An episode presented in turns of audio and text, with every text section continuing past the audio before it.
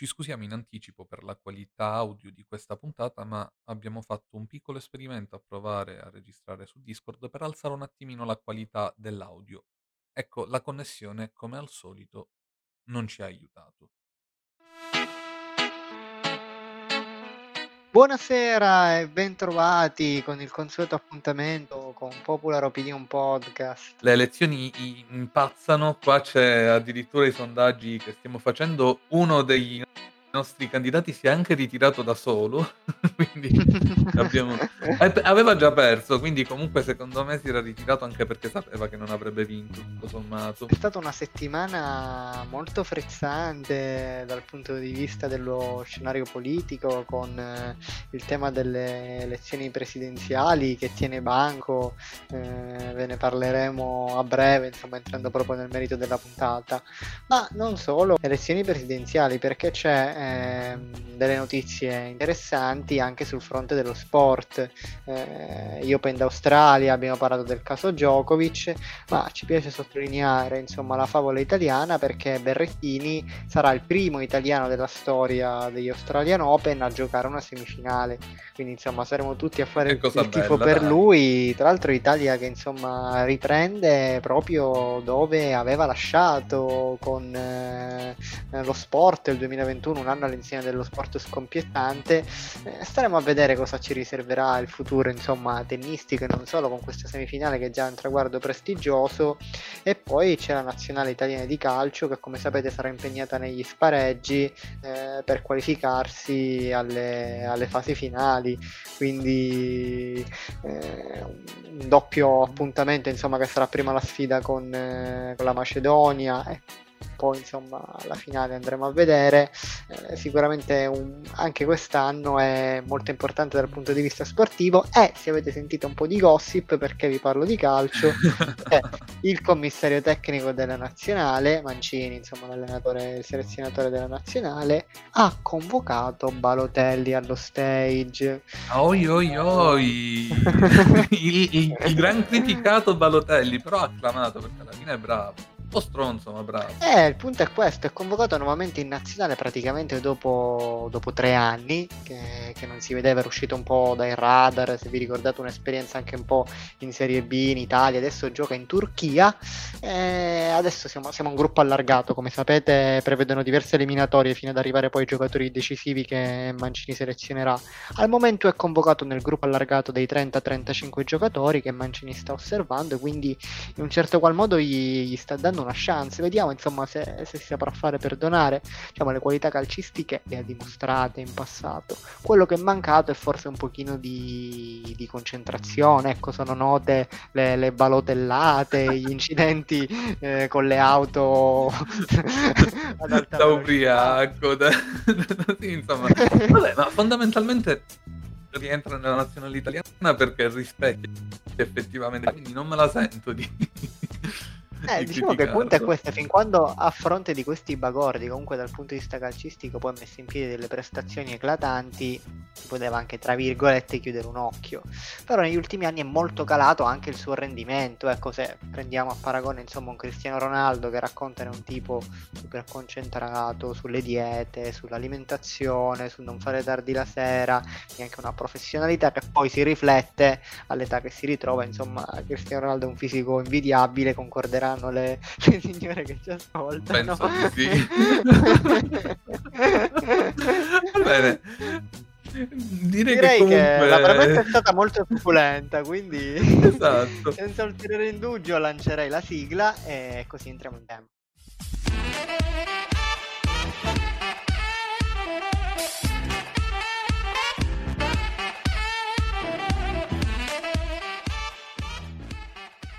Proposito, subito dopo la sigla c'è una cosa che ho dimenticato di dire, un'altra notizia che ha fatto scalpore è quella che ha colpito il mondo videoludico, dove Microsoft ha acquistato Activision e Blizzard per la modica cifra di 70 miliardi di dollari, così una cifrettina. E fondamentalmente Microsoft eh, si sta incattivendo perché ora possiamo dire che quasi tutte le esclusive della Sony, della PlayStation, sono prodotte da Microsoft, il che è un paradosso perché fai videogiochi per la tua casa rivale. Però Microsoft sta puntando molto su espandere il proprio business e fare più dei videogiochi per la community che per le console. Infatti è un tema molto carino, però bisognerebbe sciorinarlo bene, non mi sembra ora il E la chiudiamo momento. solo con una parola, insomma, che adesso è un po' sulla bocca di tutti, il metaverso, di cui tanto si sente parlare, Facebook che ha cambiato il nome della holding in Meta. Diciamo che tutti i grandi colossi si stanno muovendo. Magari poi ne parleremo in una prossima puntata, andremo ad approfondire cosa sta succedendo al mondo di social e videogame che tendono un pochino quasi a confluire appunto nella creazione eh, di, di un qualcosa di, di ibrido che non è un social, non è un videogioco, è Sì, un sì, sì. metaverso come Ma eh, anche perché fra alcuni... l'altro già le valute in game ci sono. La possibilità di convertire del denaro contante in valuta in game esiste, quindi hai già un modo di spendere dei soldi all'interno di un universo virtuale. E poi Microsoft ha una cosa bella che è il Game Pass, che è appunto è una cosa che bisognerebbe approfondire tanto. Secondo me va fatta proprio una puntata doc dove si si vedono le differenze di mercato tra quello che è il mercato dell'Xbox e di Microsoft e quello che ha fatto Sony con PlayStation. E secondo me Sony sta perdendo Eh tanto. sì, Io mi sbilancio in Eh, maniera cattiva, tutto è una somma lotta sempre all'ultimo sangue, diciamo che è una storia infinita, meriterebbe sì, infatti sì, un, sì. eh, un bell'approfondimento. Per tornare invece sul tema del giorno, bruscamente, come sapete abbiamo lanciato anche noi il sondaggio sulle elezioni presidenziali, eh, il Presidente della Repubblica italiana e anche le prime votazioni che si sono svolte in settimana si sono concluse con una fumata nera. Cioè, ad oggi non è venuto fuori un nome forte. Come sapete, per le prime tre votazioni è richiesta una maggioranza dei due terzi, ci deve essere un accordo da parte di due terzi dei votanti, mentre dalla quarta votazione in poi basterà una maggioranza semplice, cioè traducendo 505 voti È per sfinimento. per sfinimento, poi infatti il quorum si abbassa perché non mettendosi d'accordo. Basta la maggioranza. Guarda siete 3, 2 su 3 a posto. Presidente è molto sfinimento. Poi in casi estremi carta, forbice e pietra. O lancio della monetina come avvenne in una delle finalissime dell'Italia. Sì, Eh, devo però dire che vige una una completa incertezza. Pensate che ci sono state parecchie schede bianche, addirittura, ehm, nella prima votazione sono emerse 672 voti bianchi, quindi 672 indecisi che non hanno espresso una una preferenza. Ehm, vediamo un po' di risultati così da capire chi sono i papabili Illuminaci, illuminaci. Candidati, anche qualcuno l'avevamo indovinato, qualcuno no. Ehm, il più votato alla prima elezione è stato Paolo Maddalena. Ehm, si tratta di un ex magistrato, nato a Napoli 85 anni fa, quindi a 85 anni, ehm, è stato selezionato da ben punto 36 voti, la maggior parte dei quali, ehm, proverrebbero dal dal Movimento 5 Stelle. Diciamo che la sua figura spicca per, eh, diciamo, l'alto profilo morale tecnico, essendo un ex magistrato, diciamo che è sempre stato fuori dalle logiche della politica, ma sarebbe appunto una una persona supra partes, ehm, si potrebbe rivolgere quindi in maniera uniforme anche al gruppo misto che è presente alla Camera al Senato e trovare anche una larga approvazione da parte del dell'opposizione. È una una figura diciamo di di neutralità, ehm, che al momento dall'ultima elezione ehm, dall'ultima votazione è quello che ha ricevuto il maggior numero di voti, seguito, indovinate un po', dal buon Mattarella. Ehm, 16 voti per Mattarella. Ehm, in realtà Mattarella preferirebbe forse mettersi un attimo da parte, non avere un secondo mandato, anche perché questa sarebbe una circostanza, ehm, straordinaria.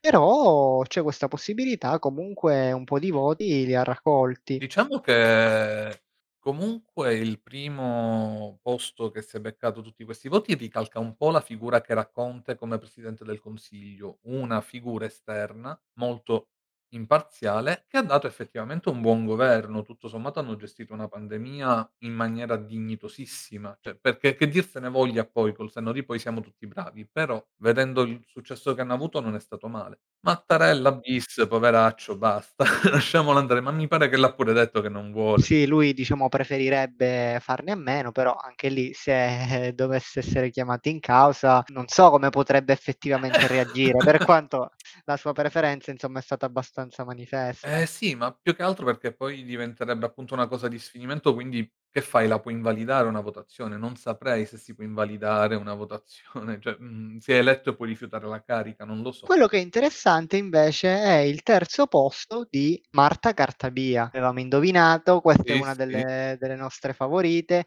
oltre ad essere una donna, il che di per sé insomma sarebbe un un aspetto molto interessante avere una donna insomma, ehm, Presidente della I Repubblica. tempi sono Ha maturi. una carriera professionale di tutto rispetto. Attualmente insomma è Ministra della Giustizia, ehm, nel nell'attuale governo di Mario Draghi, è stata Presidente della Corte Costituzionale, ehm, oltretutto è stata la prima donna a ricoprire l'incarico di Presidente della Corte Costituzionale, quindi ha sdoganato tante prime volte. Quindi una carriera prevalentemente da giurista, ma anche accademica, perché ha insegnato anche in Francia e negli Stati Uniti, quindi una formazione diciamo dal punto di vista lavorativo giuridico, ma anche proprio una forte formazione teorica, essendo una una anche ex docente universitaria. Nel 2011 è stata nominata appunto giudice della Corte Costituzionale da Giorgio Napolitano, ehm, e quindi è un è un personaggio di di assoluto spicco. Attualmente a livello politico è sostenuta da Più Europa e Azione, ehm, che mentre gli altri fin dalle prime elezioni hanno votato appunto scheda bianca, in realtà loro hanno preso una posizione netta sostenendo insomma, proprio a livello di partito, ehm, la votazione in favore di di Marta Cartabia. Hanno preso una una forte posizione. È molto, molto interessante. Secondo me potrebbe essere la scelta giusta. Sai, i tempi sono maturi, come dicevamo anche la volta scorsa, e perché no? Ma non è finita qui perché, ehm, alle 15, ehm, di, ehm, martedì è in corso una seconda votazione. Noi stiamo registrando proprio live, ehm, vi diamo qualche aggiornamento non appena usciranno i risultati. Sembrerebbe che anche in questo caso ci siano tante schede bianche e la votazione decisiva potrebbe essere quella di venerdì, perché come abbiamo detto prima, al passare delle votazioni il quorum si abbassa, rendendo più facile, ehm, le il venir fuori di di una maggioranza. Mhmm, sentiamo qualche qualche parere a caldo. Ehm, Giuseppe Conte, ehm, si è anche lui, diciamo, espresso, ehm, in favore di una possibile posizione di di Draghi come timoniere, però lo vedrebbe bene più al governo che al Quirinale, quindi sarebbe in un certo senso quasi una bocciatura nei confronti di di Draghi come Presidente della Repubblica, mentre magari potrebbe continuare a fare bene nel nel suo attuale, ehm, ruolo. Meloni, quindi che rappresenta il il centrodestra, così sentiamo Esatto, qualcuno di opinione, contrastante. ha ribadito sempre con il suo fare molto deciso che gli ultimi 4 presidenti della Repubblica hanno una provenienza di sinistra, nel senso che effettivamente non è un mistero Sì, che, effettivamente ha ehm, ragione. personaggi come Mattarella o come Napolitano in passato avessero avuto delle idee più simili alla alla alla sinistra che alla destra, per quanto ribadiamo insomma il Presidente della Repubblica dovrebbe essere un un accordo supra partes. Interessante l'annuncio di Salvini, che ha avanzato 3 nomi che potrebbero in questo momento essere supportati dal dal centrodestra e i candidati sarebbero Letizia Moratti, Carlo Nordio e Marcello Pera. Ehm, questi potrebbero essere i 3 nomi del centrodestra, ehm, sorvolando insomma su quelle indiscrezioni che avevano dato, ehm, Berlusconi tra i papabili, che è un nome che periodicamente ritorna e qui vi voglio raccontare qualche curiosità, perché come Oh, sapete insomma nel curiosità! voto no, qualche nome simpatico che è venuto fuori dalle votazioni da parte di qualche burlone, perché, eh, c'è comunque essendo la possibilità di votare e di esprimere una propria preferenza e ve ne racconto qualcuno. Per esempio abbiamo un voto per Amadeus, noto condutto noto noto conduttore televisivo. Sinceramente non so come vedrei Amadeus come presidente de della della Repubblica, però qualcuno dei nostri illustri parlamentari ha deciso bene di esprimere così la sua preferenza. Ehm, tra gli altri nomi simpatici abbiamo anche De Luca, presidente Giusto. della regione Campania, noto per per le sue esperienze, sicuramente un leader carismatico e forte, ma, ehm, non non sono un addetto ai lavori, quindi la commento così con Penso che va in co va in Parlamento col lanciafiamme, come piace citare a lui. E proprio a questa gente darebbe fuoco, quindi non vi conviene avercelo Eh, sopra per la serie. "Viva la libertà", un altro voto simpatico, soltanto un voto, quindi insomma, ma è pur sempre qualcosa. Dino Zoff, storico Eh portiere della nazionale italiana di calcio, anche ha ricevuto una nomination, anche lui, cioè sembra un reality più che Sì, una roba sì, seria, sì. ma questi sono effettivamente i voti che hanno espresso Vabbè, ma perché fondamentalmente il foglio è bianco, quindi tu puoi scrivere qualsiasi nome mu vuoi, cioè il che è anche un po' paradossale come Sì, sono cosa. proprio per bruciare dei voti, magari capisco la finalità dei voti nulli, però qualcuno è insomma, divertito. piuttosto che votare scheda bianca, si è divertito a farlo con Vabbè, è ilarità, un po' come come quelli che mettono quando quando c'è si stata la mhmm, l'elezione nel 2000 mhmm, 2006 tra Prodi e Berlusconi, e c'era gente che invece di annullare la scheda mettendo cose, metteva le mortadelle dentro le schede elettorali, perché Prodi in perché c'era questa cosa. Tra l'altro ho ho ritrovato nella mia vecchia cameretta da ragazzino una videocassetta, una VHS col discorso tra Prodi e Berlusconi registrato. Quindi pensa un po'. Eh, questa è una chicca di un re da d davvero Avevo 17 repertorista, anni, un po' toccarello in chicca testa, però. Bene, Allora, bene. io invece, dopo questa piccola parentesi politica, volevo andare ad analizzare una cosa un po' più popolare, ed è appunto il cinema. Ora, ehm, con ben 6 anni di ritardo, anzi no 7 anni di ritardo, ho visto Lo chiamavano Gigrobò, è il film del 2015 diretto e prodotto da Gabriele Mainetti, stesso regista e produttore di Freaks Out uscito nel 2021. Il soggetto di Gigrobò, del Lo chiamavano Gigrobò, è di Nicola Guaglianone, ovvero stesso sceneggiatore che ha fatto la sceno la sceneggiatura per L'ora legale Il primo Natale di Ficarra e Picone, e ha fatto anche il film di Prime con la Cortellesi, La Befana vien di notte, e il fumettista Menotti, che altri non è Roberto Marchionni sotto pseudonimo. Ehm, a lui possiamo attribuire le sceneggiature della della serie di Prime Vita da Carlo. Ora, la citazione a Gigrobò del film viene proprio dal fatto che una dei personaggi principali del film crede che Hiroshi Shiba, ovvero Gigrobò nell'anime, ehm, esista realmente e lo identifica col protagonista del nostro film. Ehm, tu l'hai visto L'ho Davide? visto, l'ho visto Allora, Gigrobò. mhmm, mi ha fatto ridere tantissimo la cosa che nel cast c'è Salvatore Esposito che fa Gianni Savastano in Gomorra e anche qui fa un mafioso napoletano. Riso più del necessario, però Perché lì è è la fisionomica, cioè è lui, cioè un ruolo è non ce la si può fare poveraccio.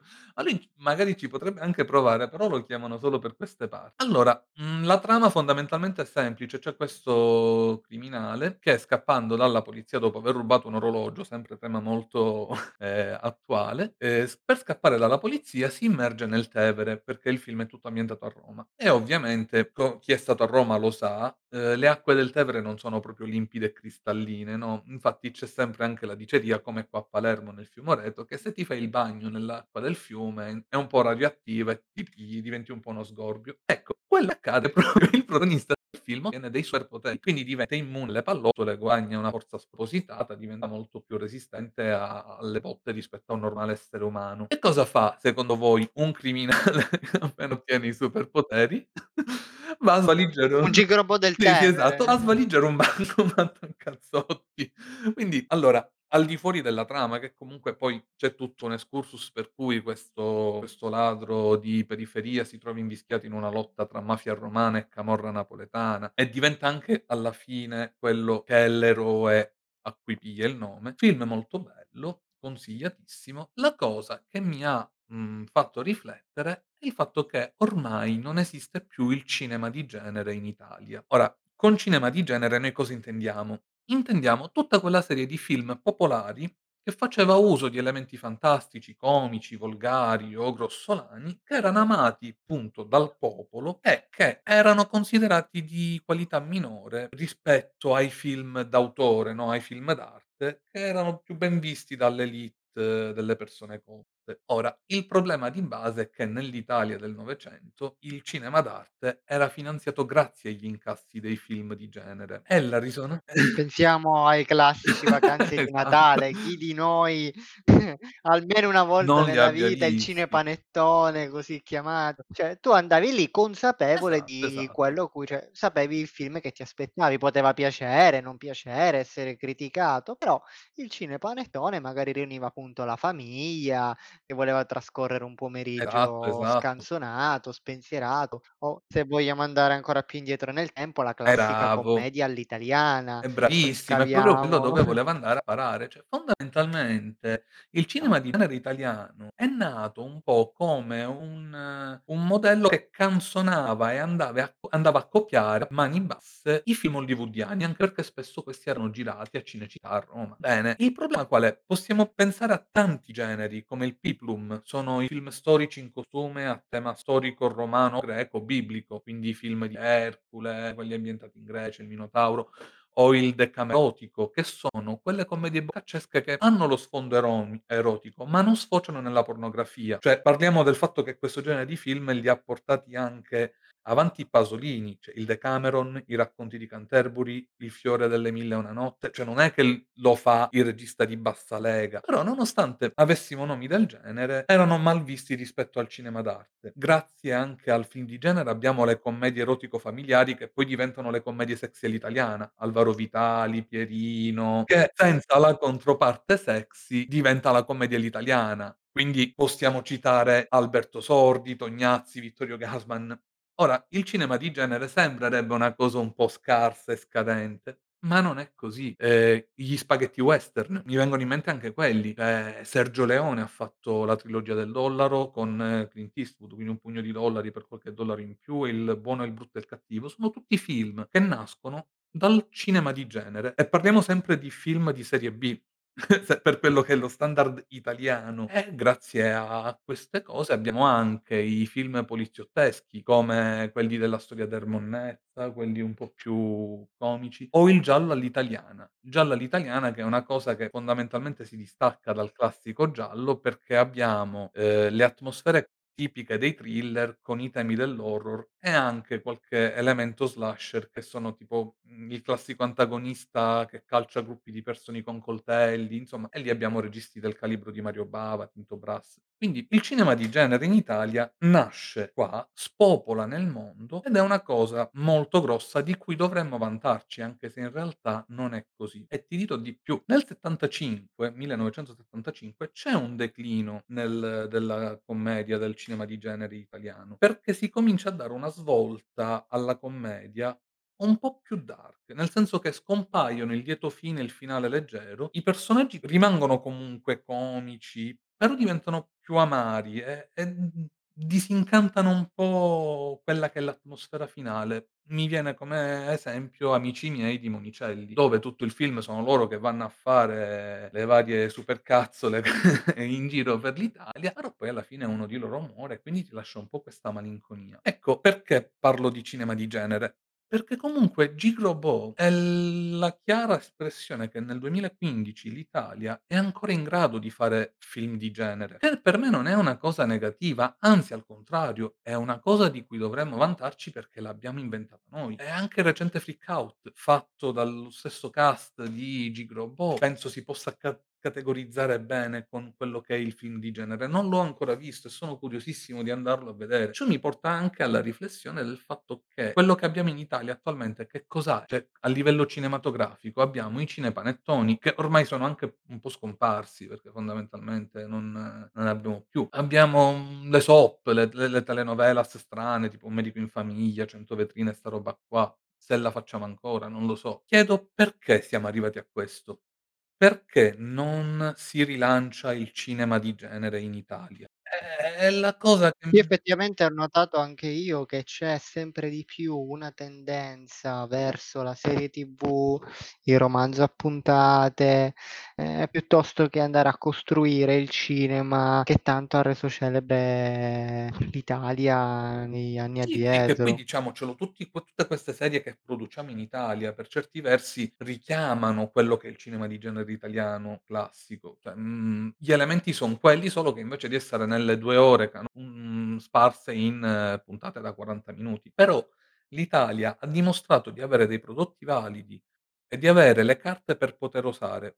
Mhmm, possiamo andare sull'animazione con Strappare lungo i bordi, ehm, possiamo guardare Boris, la serie TV italiana con mhmm, con Pannofino, che fa appunto canzona tutto quel modo di fare televisione, telenovelas all'italiana, pensando che è una cosa comunque abbastanza datata, è molto attuale. Il rovescio della medaglia qual è? Che se tu vai a guardare un Colossal americano attualmente e leggi i titoli di coda, vedi che ci sono un'infinità di nomi italiani, ehm, agli effetti speciali, alla post produzione, al montaggio, alle luci, cioè c'è tutta una categoria di maestranza, quindi di tecnici, che va all'estero a lavorare a progetti, a film, che potrebbero benissimo lavorare in Italia, solo che l'Italia non offre nessuna possibilità di produzione o di sfogo su questi lavori. E mi chiedo perché. Perché cosa è successo in questo frattempo? Perché ci perché se dobbiamo se io ti parlo di un film di supereroi, tu subito identifichi un film della Marvel, al massimo un Batman della DC o qualcosa del genere, ma non vai a pensare a un film supereroistico in Italia. Eppure ci hanno provato col Diabolic che hanno girato a Bologna durante la recente pandemia. Però è un film che,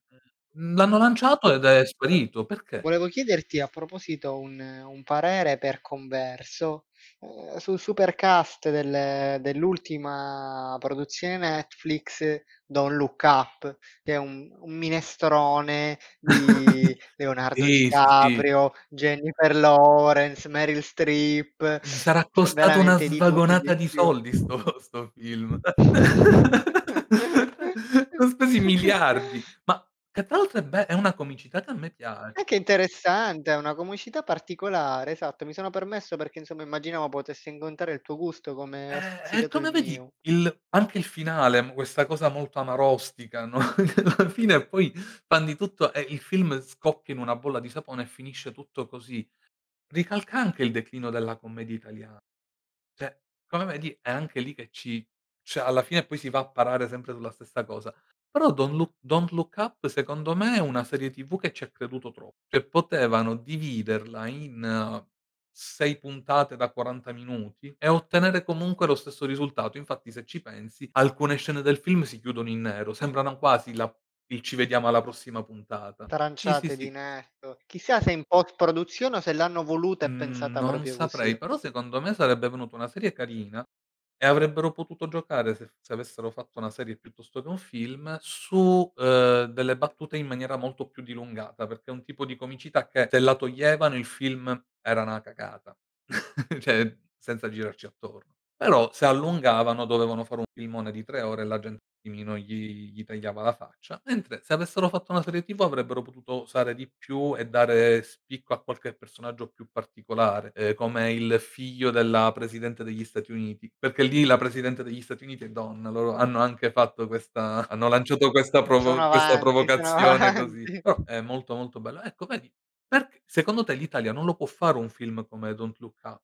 Hanno tutti i requisiti Li abbiamo per. tu però non vengono fatti. Quindi se un povero disgraziato che fa come lavoro quello de dell'effettista speciale, che deve fare? Deve andare a lavorare per forza fuori, per andare a trovare i favori di Netflix o delle case di produzione americane. Ed è un peccato, è un peccato perché noi abbiamo le carte in regola per farlo, abbiamo gli attori che sono bravissimi. Pensiamo a Mastrandrea, a Pannofino, a a Castellitto, cioè ce ne sono tantissimi, possiamo fare una citazione di un'infinità di attori italiani bravissimi, però o lavorano fuori o non lavorano. Boh, ed è una cosa un po' amara su cui mi sono soffermato un po' a riflettere. Ecco, tutto questo mi è venuto perché ho visto lo chiamavano Gigrobò, quindi forse dovrei smettere di guardare Ah, infatti perché poi diciamo dall'altro lato, se penso un po' al cinema d'autore con Tornatore, per esempio, lì si mantiene uno standard piuttosto elevato, ancora l'Italia riesce a quei 2, 3 fiori all'occhiello da portare in avanti. Su quello che ci Ma contra li definire film italiani, ecco quello che cioè quello su cui mi mi mi viene da riflettere. Cioè pensa a un un Sorrentino, i film sorrentini. Sono film italiani, li si può definire italiani, Eh, bisogna studiarci È su. una cosa che mi ha, mhmm, lasciato un po' così, perplesso. Mi butto su una curiosità, curiosità a tema tecnologico, ormai io mi sono appassionato. All'incirca un 2 mesetti fa, quindi parliamo novembre 2021, oltre ai MacBook Pro e le AirPods 3, la Apple ha lanciato un nuovo prodotto che è il panno per la pulizia Apple. Mi mancava la citazione Sì, Apple ci della puntata, devo dire che ero in Eh pensiero, sì, che sì. oggi non avessimo parlato. Ero ero preoccup ero sinceramente Anche io, infatti l'ho preoccupato. tirata fuori così scorrendo nella mia cartella magica delle curiosità. Allora, questo panno è realizzato in materiale po morbido, non abrasivo ed è super efficace per pulire display, insomma, ehm, tutto è lodato benissimo. In fin dei conti è un panno della pulizia con un angolo impresso il marchietto Apple. La cosa che mi ha fatto divertire di tutta questa cosa è il fatto che Tesla la Tesla, l'azienda automobilistica, concorrenzialmente a questo panno, ha iniziato a vendere un fischietto ispirato al Cybertruck, che è un tipo di pick-up elettrico che dovrebbe iniziare a produrre e vendere alla fine del 2022. La cosa dove sta? Sta nel fatto che Elon Musk, il CEO di Tesla, sconsiglia di acquistare il panno Apple a 25 dollari e di spendere ben 50 dollari per acquistare il loro fischietto. Ecco. quello, dicendo che effettivamente il panno della Apple è inutile perché un panno è un panno, lo puoi usare per pulire qualsiasi cosa, quindi non hai bisogno di un prodotto da 25 dollari e lo definisce stupido panno Apple. Mentre il Cyber Whistle, che è questo fischietto premium da collezione, è realizzato in acciaio inossidabile e addirittura lo puoi attaccare come portachiavi dell'auto. Perché giustamente dopo che ti compri una un pick-up della Tesla che ti costerà un rene, che fai? 50 dollari per un fischiettino come portachiavi non non non li spendi. E quindi ecco qui che c'era questa strana diatriba tra un panno per la pulizia da 25 dollari o un fischietto in in acciaio inossidabile da ve da 50 dollari. Voi cosa comprereste?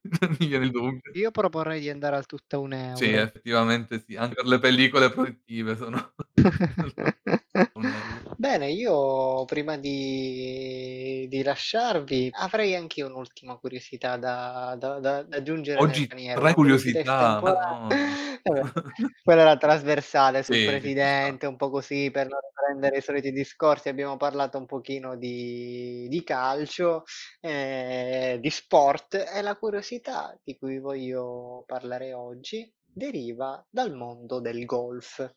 Come sapete la pallina di golf ha una struttura particolare, adesso è piuttosto pesante, ci sono dei requisiti particolari, ma in passato non è sempre stato così. Indovinate un po', pensate, sbizzarritevi nella vostra fantasia di immaginare come in passato venissero fatte le palline da golf. Ebbene, si trattava di bulbi oculari di mucche che venivano essiccati si caratterizzano per una particolare proprietà di durezza. Quindi proprio un bel bulbo di mucca e quindi tra l'altro importante, immaginate l'occhio di una Certo, mucca, ha un bel diametro, diventava duro come una pietra ed erano le condizioni ideali per potere giocare a golf con le allora Per l mazze. per la gioia dei vegani e degli ambientalisti, degli animalisti. Che probabilmente non esistevano, ma si rivoltavano già. Esatto. Vabbè, ora abbiamo la plastica, questo nostro alleato più inquinante che altro. È un passo avanti, pensa. Bene, bene, bene, bene, come sempre una puntata molto ricca. Vi salutiamo, ma vi invitiamo a rimanere in contatto con noi per seguire l'evoluzione della vicenda presidenziale, che è un po' il reality che ci sta tenendo compagnia con le varie nomination. Vedremo se venerdì, insomma, potrà essere una giornata decisiva. Vi vi aggiorneremo sui nostri social, le nostre storie. Nel frattempo continuate a dire la vostra, perché se c'è chi ha votato Amadeus o Dino Zoff, non vedo perché voi non possiate essere liberi di esprimere la vostra pregevolissima opinione, quindi potete anche rispondere ai nostri Per sondaggi. tutto il resto potete trovarci nei social digitando @popularopinionpodcast nella barra di ricerca, oppure andare sul nostro sito internet www.popularopinionpodcast.nexons.org e lì potete anche trovare i link per unirvi al nostro bellissimo server Discord sul quale attualmente stiamo registrando, quindi potrebbe essere anche una cosa nuova. Potete vedere in live mentre registriamo. Eh, magari invitiamo qualche. La prossima volta ci organizziamo per invitare un po' di pubblico. Proviamo questa nuova esperienza con la registrazione dal vivo col pubblico per interagire ancora di più con i nostri Così che fan. ci scriviate in chat quando sbagliamo le cose, quindi sempre praticamente. Bene, con questo è veramente tutto. eh, ci sentiamo presto sui social. Rimanete in contatto alla prossima Ciao a puntata. tutti.